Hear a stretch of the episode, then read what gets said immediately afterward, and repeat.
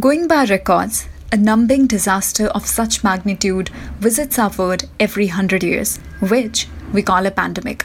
If there's any silver lining to the clouds, that's over us. Needless to say, a pandemic rolls with itself millions of corpses, but it also dawns with itself a newfound awakening.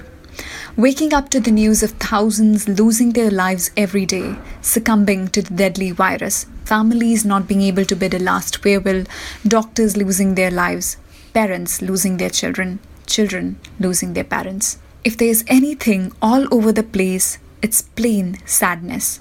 A moment of still in the streets, empty streets, school doors rusting, nature once again taking over the pavements, leaves all over the place, dried, limpless leaves.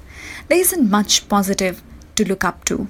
But all of this, when approached a little philosophically, thinking existentially, such is life after all, it lacks permanence. Nature is stronger than us. But even this planet is not something we can vouch for for the next coming week, hours, or minutes. Destruction comes quick, and only acceptance is the key. Acceptance of the fact that only change is constant, and only empathy has made us come this far. We are cooped up in our homes. Well, most of us are. We have lots of time to think and spend times indoors working at the task in hands these days. Maybe this is why you're listening to this podcast before you carry on with other important things in life. When we started off with the lockdown this year, apart from social distancing and quarantines, terms like mental health were tossed around a lot. In South Asian developing countries like ours, we still have a lot of catching up to do in terms of mental health. Our brown households have never understood mental health to start with. It's a stigma to talk about your emotions, even. On a positive note, though, the pandemic taught our families a bit, if not much, about mental health. It at least was an icebreaker, if not much. I can vouch that the generations after me will be much more aware. The pandemic has taught us so. The next thing we learned was empathy.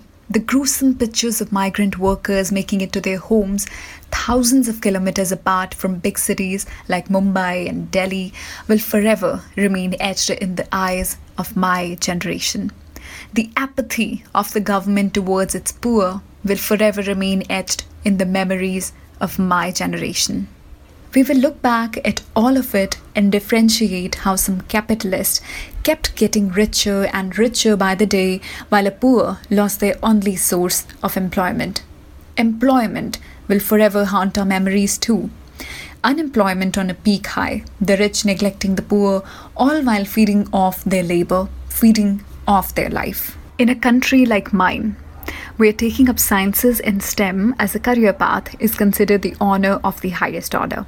I hope my generation will hopefully be more informed into social sciences, history, philosophy, arts, for on the artists, historians, philosophers, poets, and social activists came to our rescue, saving us our sanity, aligning perfectly with empathy while human rights were tossed for class status. Class status will be another term we now know by our heart. We saw it all. We saw how our social structure is inherently discriminatory to the poor. After all, money governs us all. My generation will talk about and think about the ways we get past our inherent flaws in our society. We will think and we are thinking about capitalism and socialism and Marxism. We should not be bound by a social construct called money in providing basic human needs for all. A government isn't our master, it's there to serve. We will think about the Socratic criticism of democracy, and we warn you we will, and we are. We have our new heroes now. We stand and we are fans of not just our actors, but also our social activists who saved us before and will save us in the future. We are fans of our poets. We take our writers more seriously now. We understand human rights, the constitution, the social constructs, poverty, the rude riches, the apathy. But above it all, we understand empathy and we see who stood for it all.